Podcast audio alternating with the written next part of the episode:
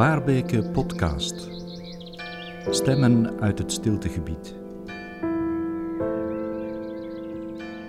Stiltezoekers, zijn dat individualisten of wereldverbeteraars? Is stilte iets voor de mens of voor de maatschappij?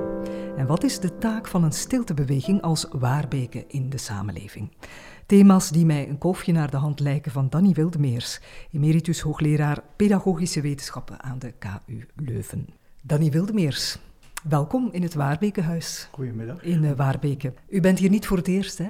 Nee, nee, nee, nee, absoluut niet. Uh, ik ben ondertussen toch een beetje vertrouwd uh, geraakt met de organisatie sinds, denk ik, zo'n jaar of zes, zeven. vertel ik eens even hoe ik met Waarbeke in contact ben gekomen. Dat mag. Um, ik denk zes, zeven jaar geleden hoorde ik op de radio een gesprek met uh, Dirk Sturtewagen. Het was in het programma Trio. En dat ging over stilte. Uh, en dat trof mij wel. Ook de manier waarop Dirk dat bracht. En toen dacht ik, ja, dat, die man zou ik wel wat beter leren kennen en die organisatie wat beter leren kennen. En uh, ik heb hem toen uitgenodigd uh, bij mijn studenten uh, om over Waarbeke en over de ideeën in zaken stilte, rust en ruimte, om daar gewoon over praten. hij heeft dat zeer goed gedaan. de studenten waren daar zeer luisterend oor naar. En uh, dan hebben we contact gehouden. Ik heb dan ook een groep studenten laten werken rond de thematiek, een heel jaar door in een project rond de thematiek van stilte. In samenwerking met Waarbeke. En sindsdien ben ik in contact gebleven en in gesprek gebleven, gebleven met de Waarbeke over hoe ik hen of hoe ik de organisatie als sociaal-culturele beweging zag functioneren. En dat was een heel boeiend gesprek. Uh, dus een dialoog waarbij je van weerskanten eigenlijk uh, interessant inbreng hebt. en ja, zo ben ik dan ook in de algemene vergadering terechtgekomen. En ja. Ja. U bent met emeritaat. Ja. Um, terugblikkend op die tijd aan de universiteit, was daar ruimte voor stilte?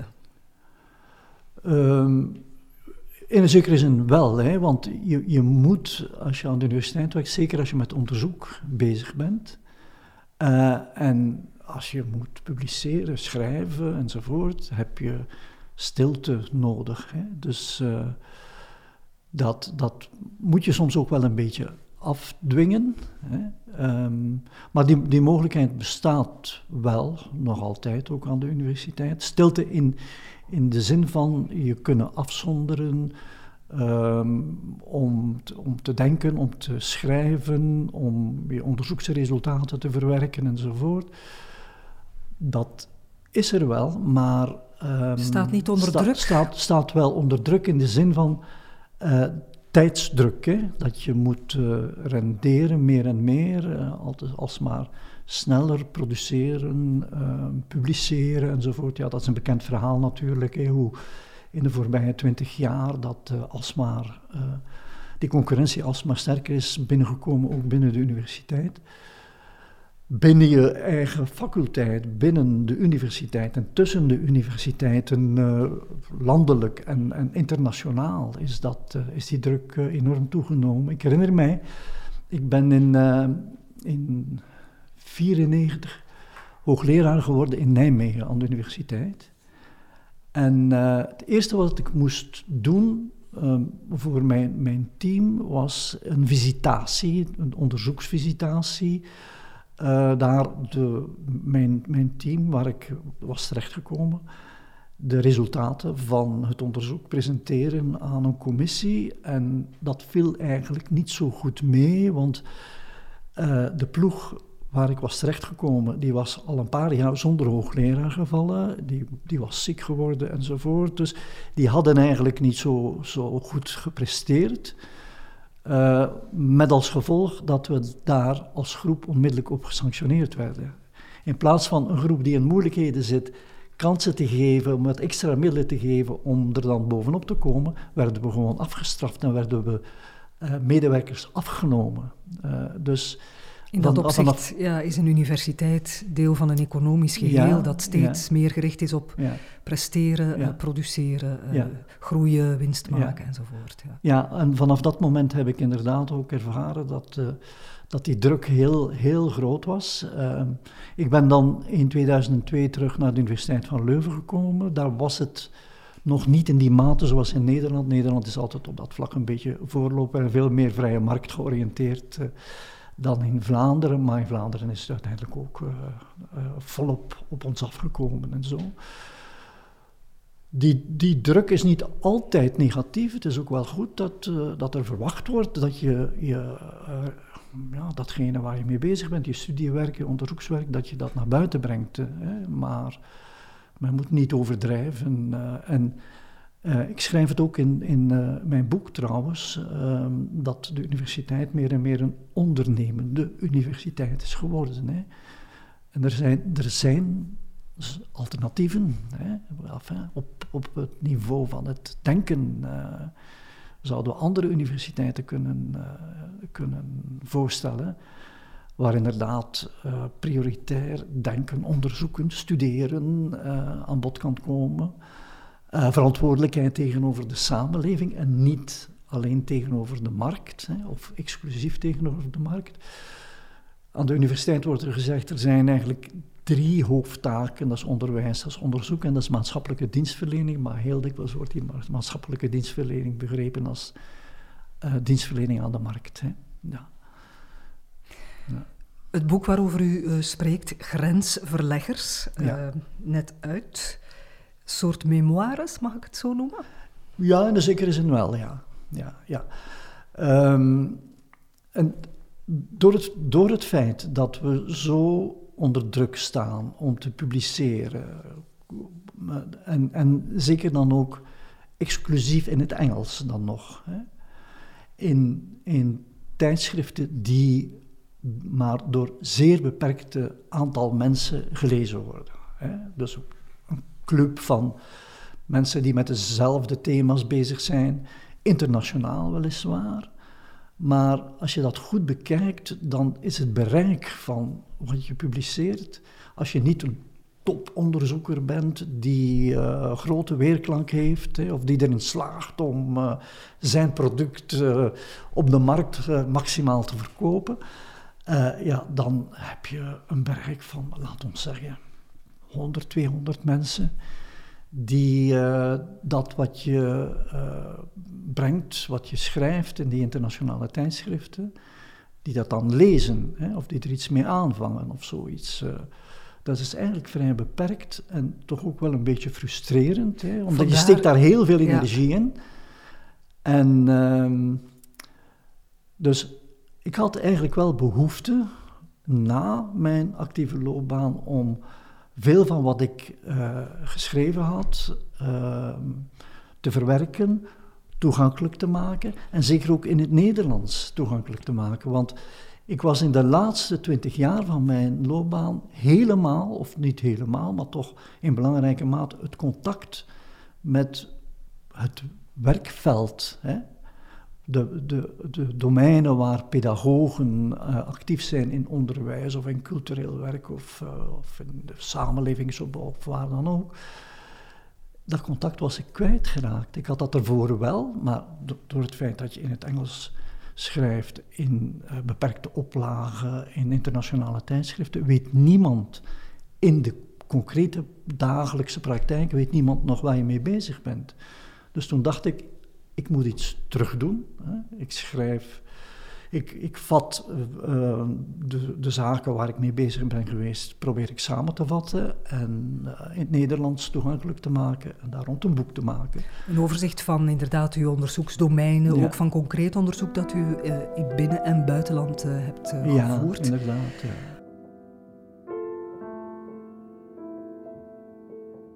Ergens lees ik in het boek Danny Wildemeers specifiek over stilte. Stilte is geen koopwaar. Mhm. Misschien moeten we daar even dieper op, uh, op doorgaan. Is dat zo? Of is dat een soort uh, wishful thinking van uw kant? Mij lijkt het toch ook iets wat schaars is en dus volgens de wetten van de economie duur. Ja, die, maar die uitspraak stilte is geen koopwaar is eigenlijk een stellingname van mijn kant. Hè. Stilte zou best geen koopwaar zijn in die betekenis. Ehm, dus je merkt dat er in de samenleving bij heel veel mensen een grote behoefte is aan stilte, hè, aan rust, omdat uh, mensen in toenemende mate, we hadden het daarnet ook over de universiteit en de druk op uh, werknemers aan de universiteit, maar goed, dat is hetzelfde op heel veel vlakken, voor heel veel mensen.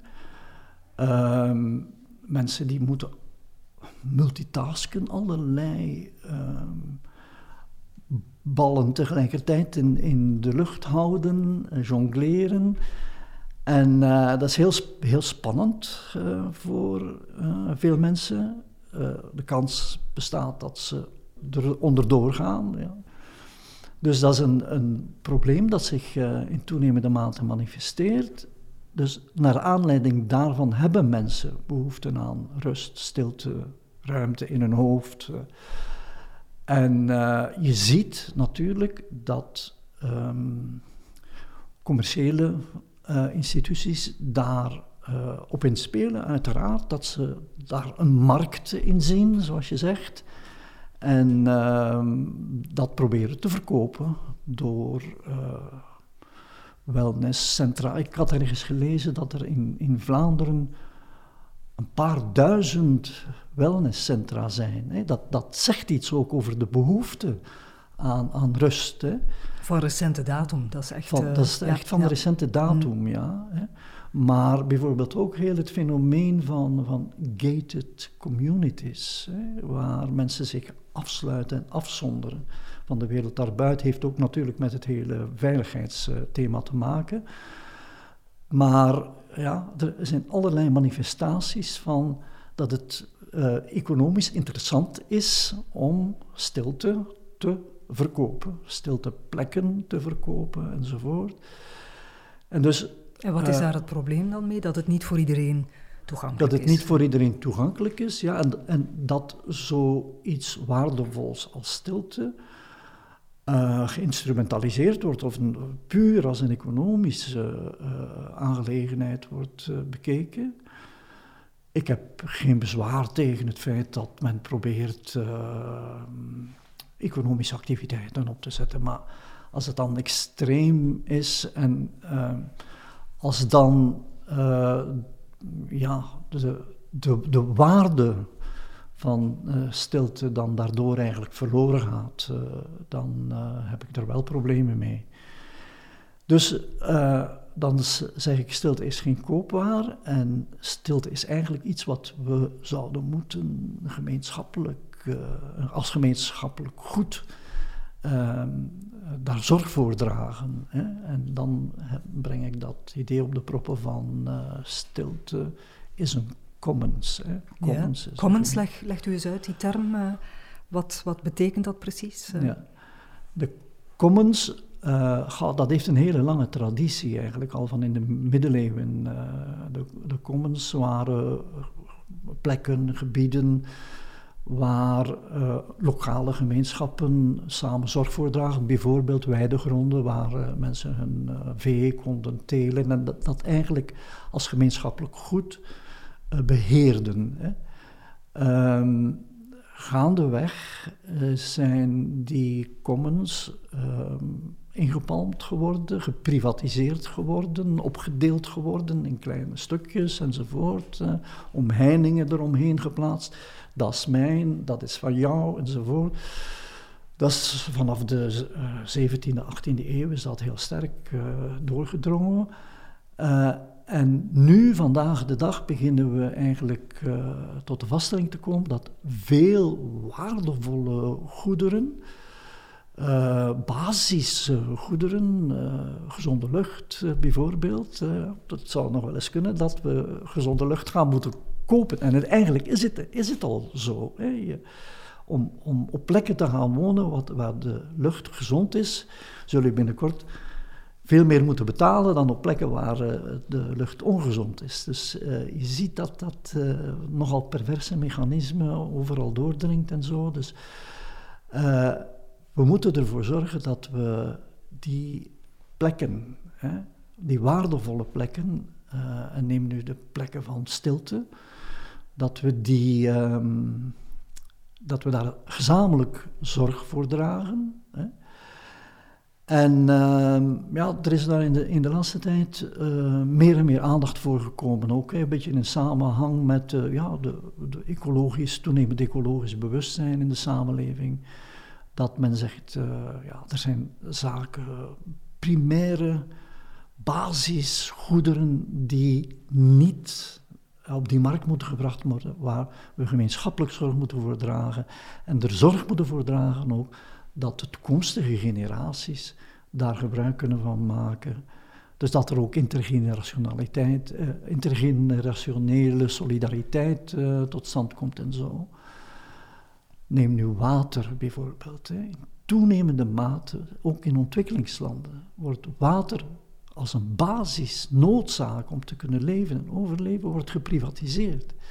Terwijl dat voorheen in de handen van de gemeenschap uh, was. Ik heb het zelf meegemaakt van heel van nabij in, zelfs in een zogenoemd socialistisch regime als Vietnam, waar we onderzoek deden, dat water um, in toenemende mate uitbesteed werd aan commerciële bedrijven die het waterbeheer voor hun rekening namen, terwijl voorheen lokale dorpsgemeenschappen voor dat water zorgden, de waterdistributie zorgden. Hè.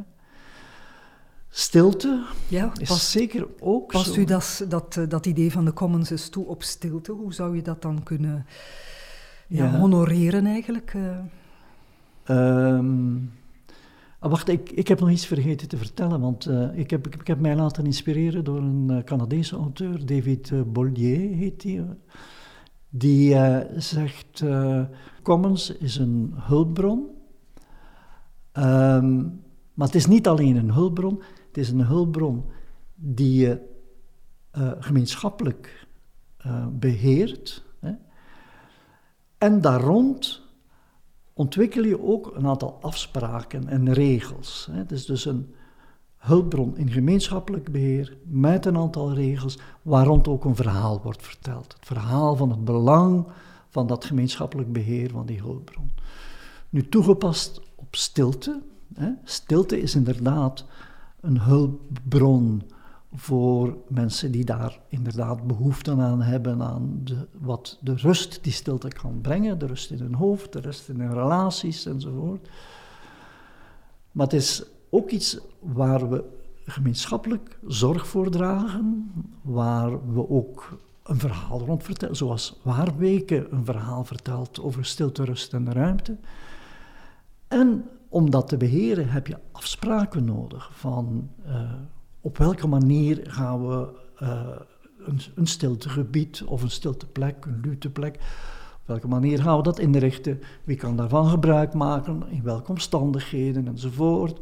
Kunnen we daar uh, toelaten dat mensen daar lawaai maken of niet. En dus er zijn zoveel uh, afspraken die moeten gemaakt worden daar rond, hè, omdat die hulpbron op een goede manier ten dienste zou kunnen staan van de gemeenschap. Hè.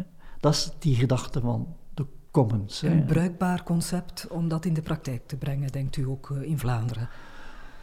Uh, ja, ik denk het wel. Vooral omdat Vlaanderen staat toch uh, heel erg onder druk. Hè. Ik heb ook laten zien hoe we door de manier waarop onze ruimtelijke ordening hebben georganiseerd, dat we um, ja, heel weinig plekken nog over hebben waar je tot rust kunt komen. Hè? Dus uh, dat noemt men de, de urban sprawl in het Engels, de, dus de, de verstedelijking van eh, het hele landschap. Uh, met uh, doorkruist van wegen, um, lawaai die overal aanwezig is. Dus um, het is heel belangrijk dat we in Vlaanderen nog proberen op zijn minst een aantal plekken waar het relatief stil is overeind te houden, te beschermen. Hè als, als erfgoed. Uh, en dus is wat, wat Waarbeke doet, is eigenlijk een heel interessant en origineel idee geweest. Uh, aanvoelend wat op dat vlak een behoefte was, om eigenlijk dat idee van stiltegebieden uh, te propageren in, in Vlaanderen. Juist omdat wij, als je nu Vlaanderen vergelijkt met Wallonië, is er toch een enorm contrast op het vlak van natuur en, en, plekken waar je natuurbeleving kunt ervaren, waar het rustig is, waar het stil is enzovoort. Mm Dus in de Vlaamse context hebben we daar grote behoeften aan. En het is heel belangrijk dat er een beweging zoals Waarbeke ons daar rond sensibiliseert. Ja.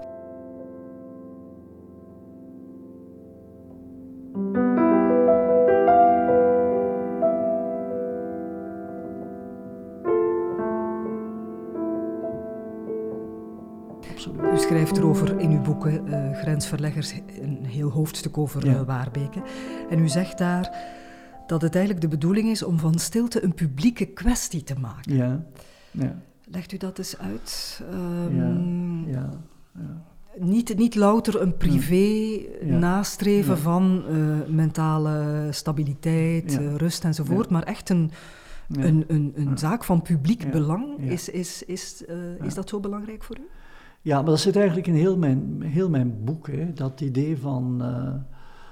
Uh, in, het, in het Engels, het is een Engelse socioloog, uh, een Amerikaanse socioloog, Cecil Wright Mills, die daar in de jaren 50 eigenlijk over geschreven heeft. En dat wordt nu nog altijd in de sociologie als een van, een van de belangrijke inzichten naar voren geschoven.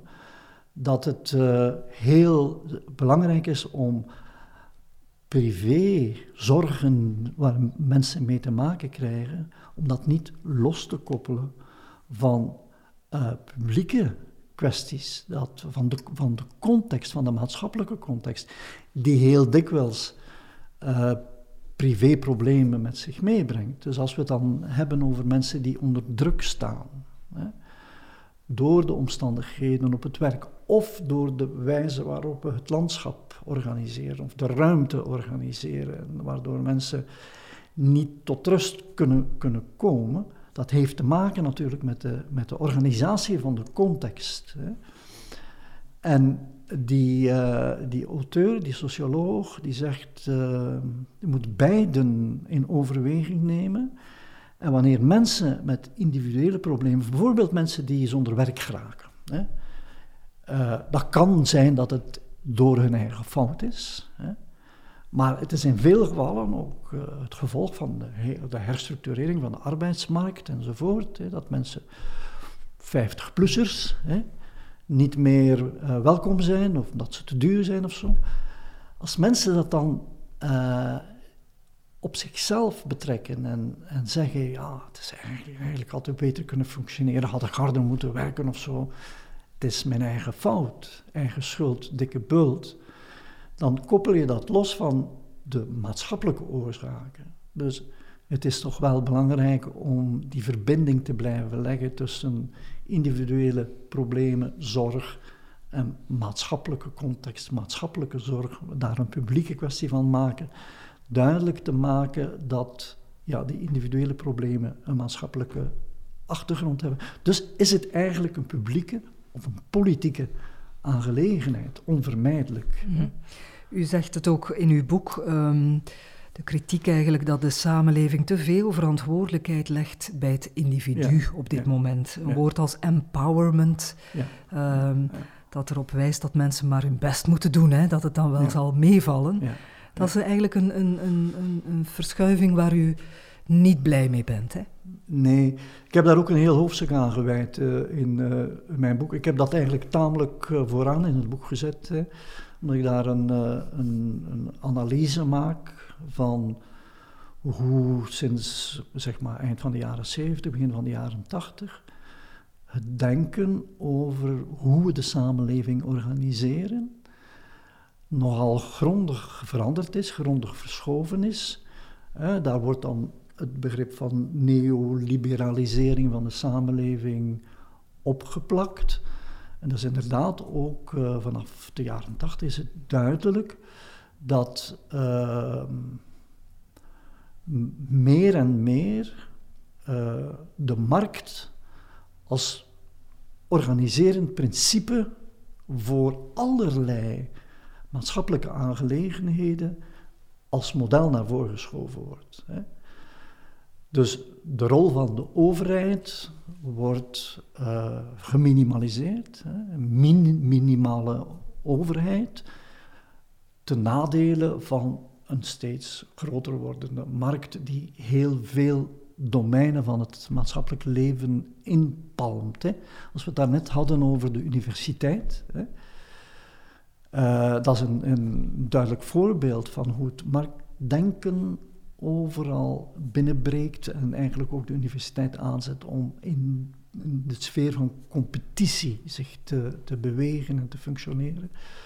Dus dat is eigenlijk uh, ja, mijn, mijn vaststelling die ik in het begin van het boek maak. En een gevolg daarvan is inderdaad van dat uh, marktdenken. En de markt spreekt individuele consumenten aan en gaat ervan uit dat de individuele consument een homo economicus is. Hè? Dat die uh, beslissingen gaat nemen die in zijn, als individu in zijn eigen belang zijn. Hè? Zoals je op een, op een markt gaat, uh, gaat kiezen voor beste uh, prijs-kwaliteit verhouding en zo. Dat blijkt dus in de praktijk helemaal niet zo te zijn. Mensen uh, kunnen dat, ook, kunnen, dat, kunnen dat niet, en, en functioneren ook niet op zo'n pure rationele manier. emoties spelen daar een enorm belangrijke rol en er wordt ook heel veel misbruik van gemaakt door marketingtechnieken enzovoort. Maar dus uiteindelijk wordt heel dikwijls de verantwoordelijkheid voor je eigen ontplooiing, je eigen empowerment, uh, voor het creëren van kansen uh, in je loopbaan of je eigen gezondheid uh, enzovoort. Daar ben je dan uiteindelijk zelf voor verantwoordelijk. Hè. En dat brengt mensen juist dan in grote problemen. Als ze dat allemaal op zichzelf gaan betrekken, als ze eigenlijk die hele retoriek die er in die neoliberale context wordt eh, verkondigd. Als ze dat inderdaad zich eigen maken en zeggen: Oké, ja goed, ik ben verantwoordelijk. En in wanneer het slecht gaat, ik ben schuldig. Hè.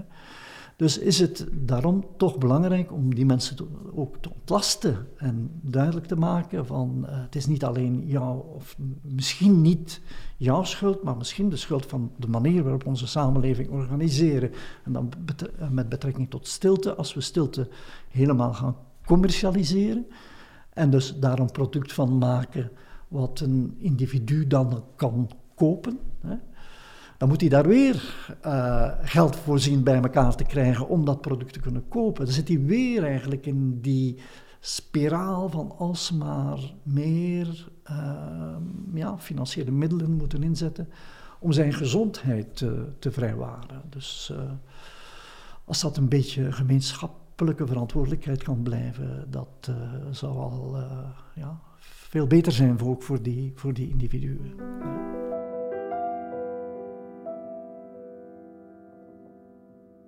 Danny Wildemeers, ik uh, wil u ook een uh, ander citaat voorleggen. Stilte is niet enkel een middel ter bevordering van innerlijke rust en ruimte. Ja. Ja. En dan zitten we natuurlijk eh, bij dat spanningsveld tussen individu en maatschappij, wat u daarnet al uh, toelichtte, dat het een uh, maatschappelijke waarde is, niet alleen een individueel streven of een individuele koopwaar. Um, mijn ervaring is toch dat, dat weinig mensen de beide vormen van stilte combineren. Je hebt ja, ofwel mensen die zich heel erg maatschappelijk engageren, ja. Uh, strijden, of je hebt mensen die, die, die uh, de inkeer opzoeken ja, uh, en de persoonlijke verdieping.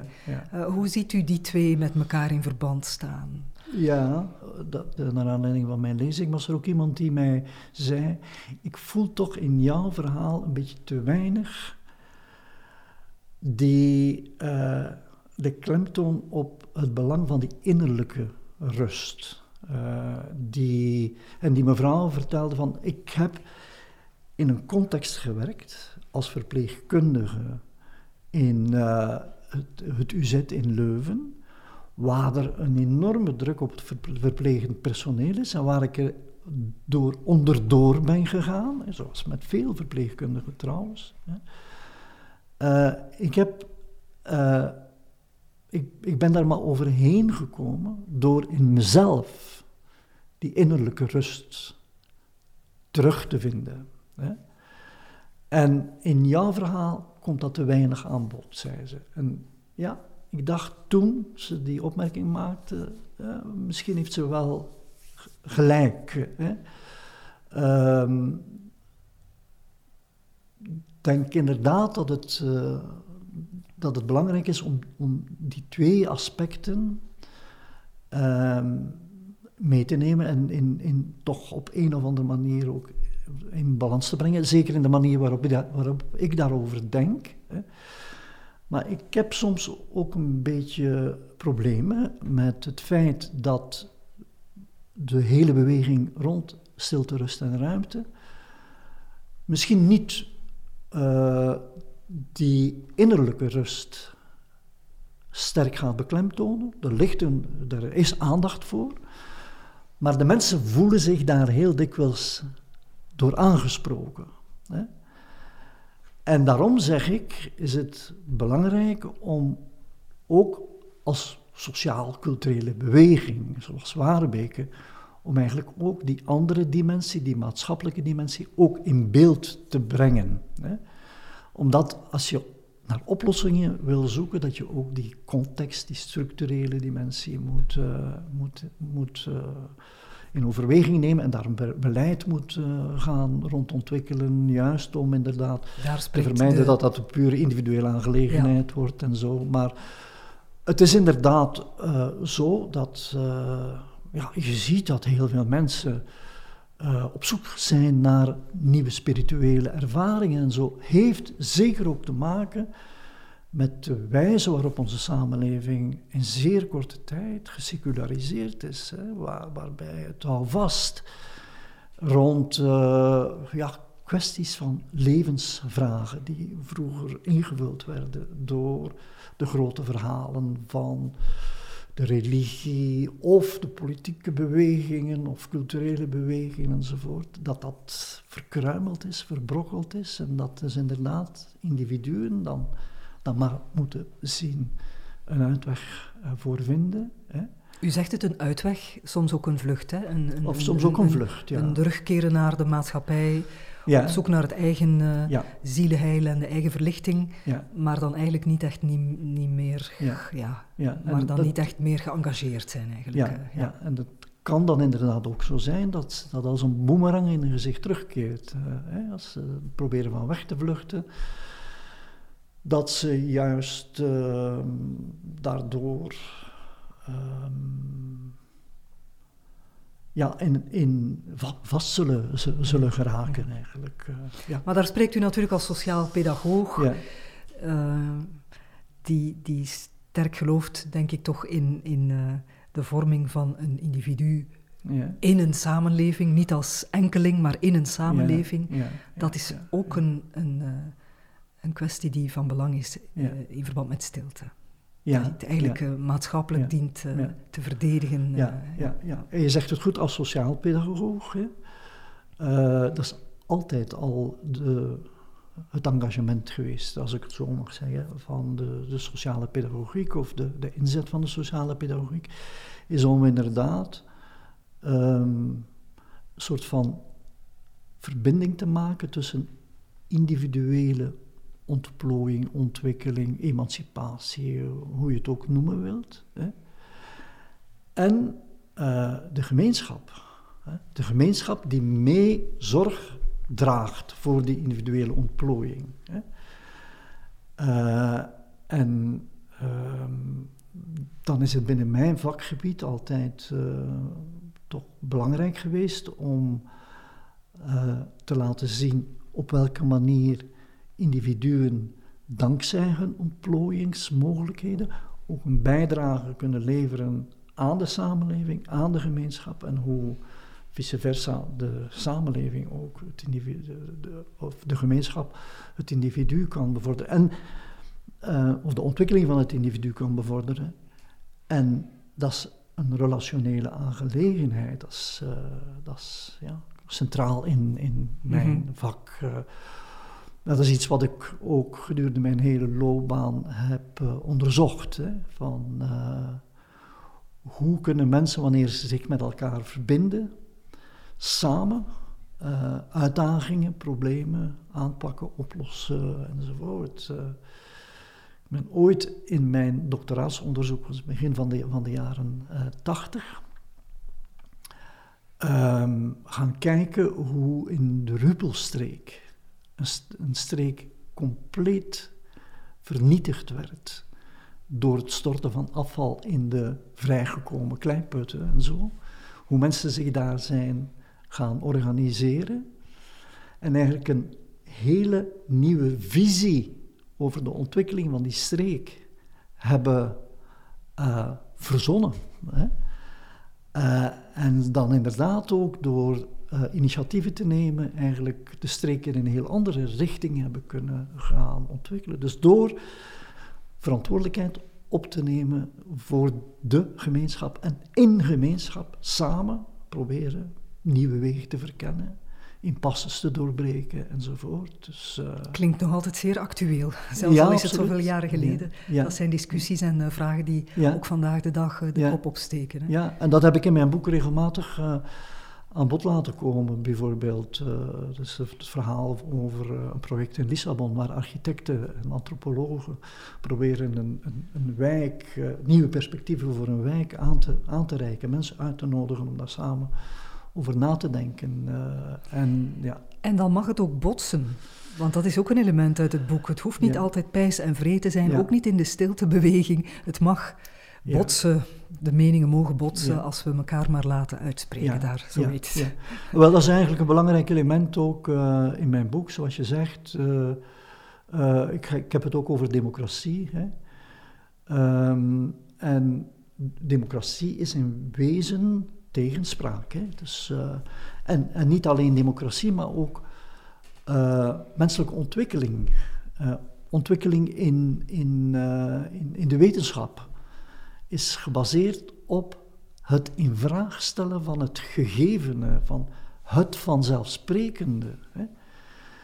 En juist doordat we dat in vraag stellen, dat we vragen stellen, hè, uh, kunnen er nieuwe perspectieven ontstaan. Dat is ja, de stiltebeweging, wat, uh, wat Waarbeke doet. Dat is zich afvragen, waarom zijn er zo weinig plekken in, in deze samenleving waar we tot rust kunnen komen. Hoe komt het dat mensen individueel uh, eronder doorgaan enzovoort? Hè? En wat kan een, uh, een, een beweging uh, rond stilte betekenen voor mensen?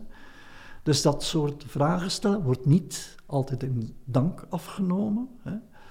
Wordt kritisch bejegend. Er is uh, vraag en antwoord, tegenspraken daar rond enzovoort. Uh, en dus het uh, ontwikkelen van, van alternatieven en andere perspectieven botst bijna als vanzelfsprekend op ja, datgene wat we normaal vinden, wat we vanzelfsprekend vinden enzovoort. Dus tegenspraak, kritisch denken in de traditie van, van de verlichting wat we in het onderwijs voortdurend zitten, zitten te propageren, maar dikwijls heel weinig zelf toepassen. hè. Uh, dat, dat is de voedingsbodem voor, uh, voor een samenleving, voor de ontwikkeling van een samenleving, voor de democratie enzovoort. Dus uh, heel belangrijk dat ook dat element in een stiltebeweging aan bod kan komen. En dat in, in een beweging zoals Waarbeek er een pluraliteit aan perspectieven kan aanwezig zijn die soms met elkaar kunnen botsen. Dus uh, hoeft niet altijd uh, consensus te zijn. Dus ik, in, in mijn boek uh, um, kom ik ook regelmatig terug op dat idee van dissensus. Hè. dissensus als ja, belangrijk gegeven voor, voor de ontwikkeling, voor het, voor het leren, voor het ontwikkelen van inzicht enzovoort, uh, voor de democratie, noem maar op. Uh, dus. U uh, spreekt ook over een project in uw boek waar, waar men niet tot een consensus kwam, hè, over het invullen van een plein, ja. waar uiteindelijk ja, de verschillende meningen bleven ja. bestaan. Wat gaan we doen met ons dorpsplein? Wat was dan de waarde van dat project? Het feit dat er over nagedacht is, gediscussieerd? Ja, ja zo beschrijf ik het toch, dat dat heel waardevol is. Het heeft natuurlijk ook wel een risico, want je zit in een, in een, een context waar ehm, ja, heel veel spanningen heersen. Het gaat over een project van een, een wijk in Lissabon, de, wijk die onder druk staat, die eigenlijk niet, illegaal niet legitiem is, illegaal is. Hè. Daar zijn mensen ingeweken in de jaren 70 en de jaren 80 die vanuit de, de kolonies van, uh, van Portugal kwamen, die ze aangetrokken hebben als goedkope arbeidskrachten, maar die ze geen convenabele huisvesting gaven. Dus die mensen hebben dan maar zelf initiatief genomen om ergens een bepaald leegstaand gebied, terrein, in te palmen, daar huizen te gaan opbouwen enzovoort. Op het moment dat die grond ineens door de uitbreiding van de stad ineens waarde begint te krijgen, komen die grondeigenaars terug, oefenen druk uit op uh, het stadsbestuur om te zeggen, ja maar dat is onze grond, dat willen wij terug. Hè. Dus dat is de, de context van strijd, van machtsstrijd ook, hè, van belangen die meespelen.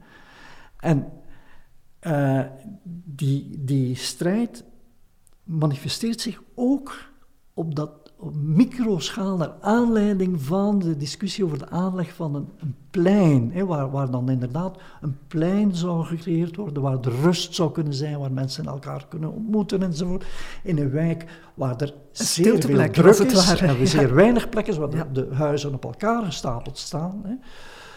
Dus, maar de, de maatschappelijke conflicten komen daar binnen, in de discussie, in het gesprek. Um, en uh, is wel heel belangrijk dat daar uh, ja, die discussie kan gevoerd worden.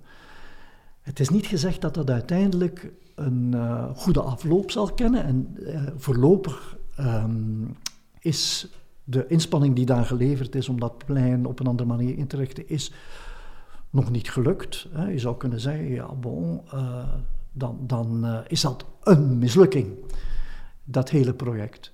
Maar je moet het eigenlijk veel meer ook op de lange termijn bekijken en niet als een geïsoleerd project. Hè.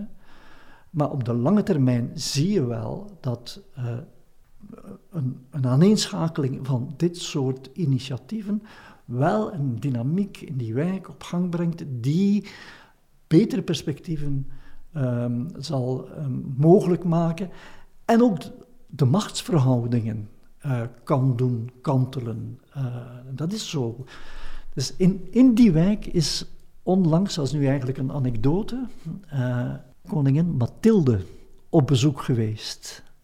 om de appreciatie uit te drukken voor wat daar eigenlijk allemaal op het terrein gebeurt. Hè. Het is toch wel merkwaardig dat zo'n plek waar er zoveel strijd en conflict rondgevoerd wordt, toch de appreciatie krijgt ook van veel weldenkende mensen daarom, daaromheen.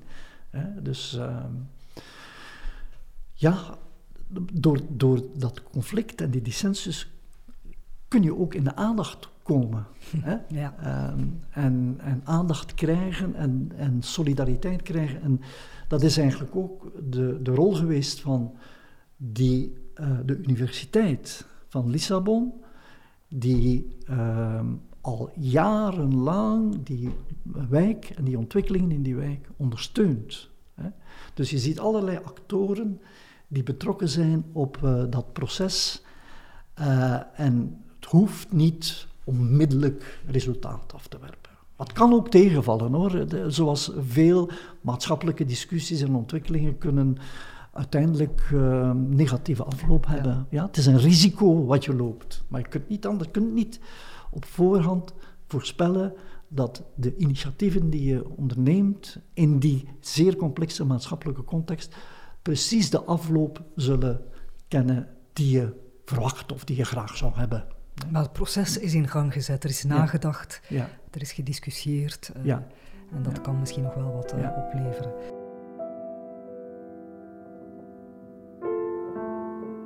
We hadden het net over ehm, stilte als schaars goed en het gevaar dat alleen rijke mensen of mensen met uh, enig, enige middelen uh, dat kunnen betalen of zich permitteren. Um, een andere vraag is ook, uh, u bent vaak in het buitenland geweest. In Vietnam noemde u al, in Portugal, op andere plaatsen ook. Is stilte ook iets wat een soort van heilige graal is voor de westerse gestresseerde mens? Is dat een, een waarde waar je mee moet afkomen in pakweg Vietnam? Um, ja, Soms vraag ik ja, mij dat namelijk nee, af, of, of we nee, daar toch niet met een te eurocentrische blik naar kijken. Uh, ja, ja, ja.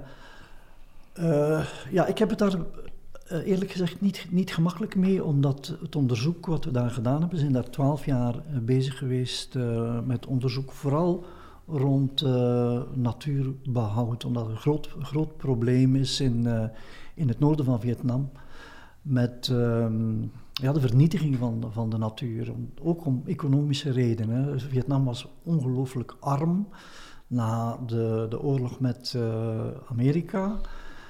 En ehm, dan hebben de beleidsvoerders ervoor gekozen om ja, maximale productiviteit te gaan realiseren op een vrij strakke, van, van bovenuit georganiseerde manier nogal autoritair enzovoort.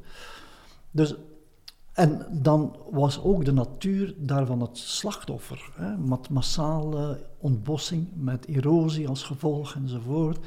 Dus wij zijn dan op, op dat moment binnengekomen in Vietnam, midden van de jaren negentig. Um, en um, dan hebben we gezien dat er een obsessie was met die economische ontwikkeling. Maar tezelfde tijd ook, omdat er van, van buitenaf, van, vanuit het buitenland, ook druk werd uitgeoefend op regimes zoals dat van Vietnam, van pas op, let op je leefmilieu, let op je, je erfgoed van je, je tropische regenwouden die daar aanwezig zijn enzovoort. En dan uh, Stilaan is er van de kant van het beleid daar ook aandacht uh, voor gekomen. Maar het is ook wel zo dat in de samenleving, in de cultuur, die Oost-Aziatische cultuur, ook in China, dat daar een traditie is van uh, natuurbeleving, natuur, uh, de spiritualiteit die in de natuur aanwezig is, maar dat is ondergesneeuwd geraakt. Hè. Uh, en we, stelden wel vast dat uh, bij al die etnische minderheden waar we kwamen en waar we ook onderzoek deden, dat daar nog veel elementen aanwezig waren van die spiritualiteit, spirituele, uh, sp spirituele omgang met de natuur. Hè. Maar dat eh, verdween, of, of verdween uit de aandacht van de beleidsvoerders. Nu hebben wij daar tot op zekere hoogte dat proberen toch ook in beeld te brengen in onze onderzoekingen. En een heel mooi voorbeeld is uh, het feit dat we in ons laatste project een geopark hebben gerealiseerd. Een geopark is een geologisch park waarbij het waardevol uh, geologisch erfgoed wordt um, in kaart gebracht en waarbij eigenlijk ook een soort van ja, nat natuurpark wordt afgebakend, waarbij dan dat erfgoed kan bewaard worden en ook uh, toegankelijk worden gemaakt. Je kan het bezoeken, voor, ja. voor bezoekers enzovoort, waarbij we dan ook hoopten op die manier een stuk economische ontwikkeling in dit gebied te kunnen realiseren, dankzij toerisme. Maar daar ontstaat onmiddellijk ook weer een, een spanning van erfgoed bewaren, Hè? En aan de andere kant economische ontwikkeling via toerisme. Dan krijg je het gevaar van massatoerisme. Dan wordt eigenlijk de stilte hè, en de rust die zo'n uh, natuurlijk gebied kan uh, presenteren, staat dan onder druk. En ja, je krijgt voortdurend eigenlijk, uh, wat je ook onderneemt, te maken met dit, soort, dit soort spanningsvelden. Hè. Uh, en het is inderdaad ook, dat was ook een, een, deel van onze ambitie en onze opdracht om de lokale beleidsverantwoordelijke, uh, bijvoorbeeld in de, in de provincie waar dat geopark werd gerealiseerd, om eigenlijk ook met die mensen in gesprek te gaan over wat kan waardevolle streekontwikkeling zijn. En dan word je natuurlijk geconfronteerd ook met verschillen in opvattingen tussen wij als Europeanen, ons eurocentristisch perspectief. We vragen ons dan af, zitten we dat hier niet op te dringen aan die mensen daar, uh, aan die beleidsmakers? Um, ja, die, die vragen reizen. We hebben daar geen, geen onmiddellijke antwoorden op, maar het is wel bijzonder belangrijk om daar aandacht voor te hebben. Om uh, ja, je ook op dat vlak af te vragen hoe ligt die verhouding tussen die onderzoekers die hier komen, die geld hebben hè, vanuit het Rijk uh, Westen en met dat geld eigenlijk kunnen uh, initiatieven ontwikkelen. In hoeverre respecteer je dan eigenlijk uh, de, de inzichten, de belangen, de, ja, de, van, van de lokale bevolking en van de lokale beleidsverantwoordelijken. Ja, daar hebben we zeer duidelijk mee te maken uh, gehad. En dat heb ik ook geprobeerd in het uh, boek te omschrijven. Ja. ja. ja. We gaan stilaan afronden, uh, Danny Wildemeers. Een slotvraagje. De, de, hier en daar is het somber gestemd in uw boek. als u het heeft over inderdaad die ons plat walsende neoliberale samenleving mm, mm. die zoveel kwaad doet. Mm. Um, Niettemin, bent u optimistisch gestemd? Um, als uh, slotvraag, wat, wat ja, ja, ja, de menselijke emancipatie, de menselijke ontwikkeling betreft en de waarden waarover we het hier hebben in Waarbeke, stilte, rust, ruimte. Ja, je kunt niet anders als je om je heen kijkt en als je echt je ogen open houdt, kun je niet anders dan toch uh, pessimistisch zijn over de manier waarop onze samenleving uh, inrichten. Um, uh, maar dat hoeft niet te betekenen dat je dan maar moet um, het, bijltje erbij neerleggen of zo. Uh, ja, voor mij is het toch heel belangrijk. Ik had het daar net over die intergenerationele solidariteit. Ik denk daarbij ook aan de toekomstige generaties, dat we er moeten voor zorgen dat de generaties die na ons komen, dat die inderdaad nog op een of andere manier, op een, goede manier kunnen leven en overleven. Um, dus dragen daarvoor verantwoordelijkheid.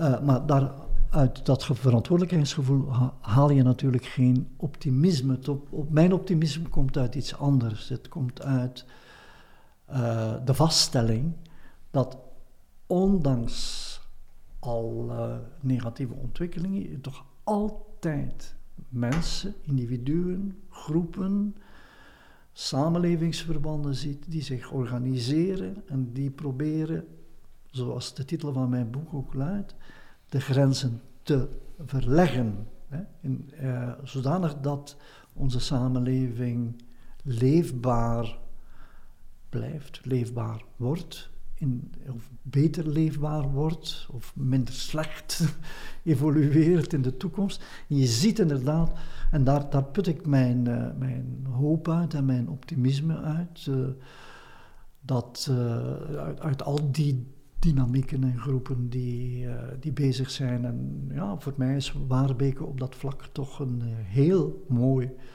voorbeeld waar ik mij ja, toch ook enigszins aan optrek. Ja. Mooi compliment. Goed, uh, Danny Wildemeers, uw boek Dus Grensverleggers uh, over kwesties die ons verdelen. Niet geschreven dit keer voor uw collega's in het werkveld, maar voor het brede publiek, uitgegeven bij... Garant. Ja. Goed, Danny Wildemeers, ik dank u hartelijk voor het uh, interessante gesprek. Okay. Merci ook, ja. Dat was sociaal pedagoog Danny Wildemeers. Wil u meer weten over de stiltebeweging? Surf dan eens naar waarbeke.be. Bedankt voor het luisteren.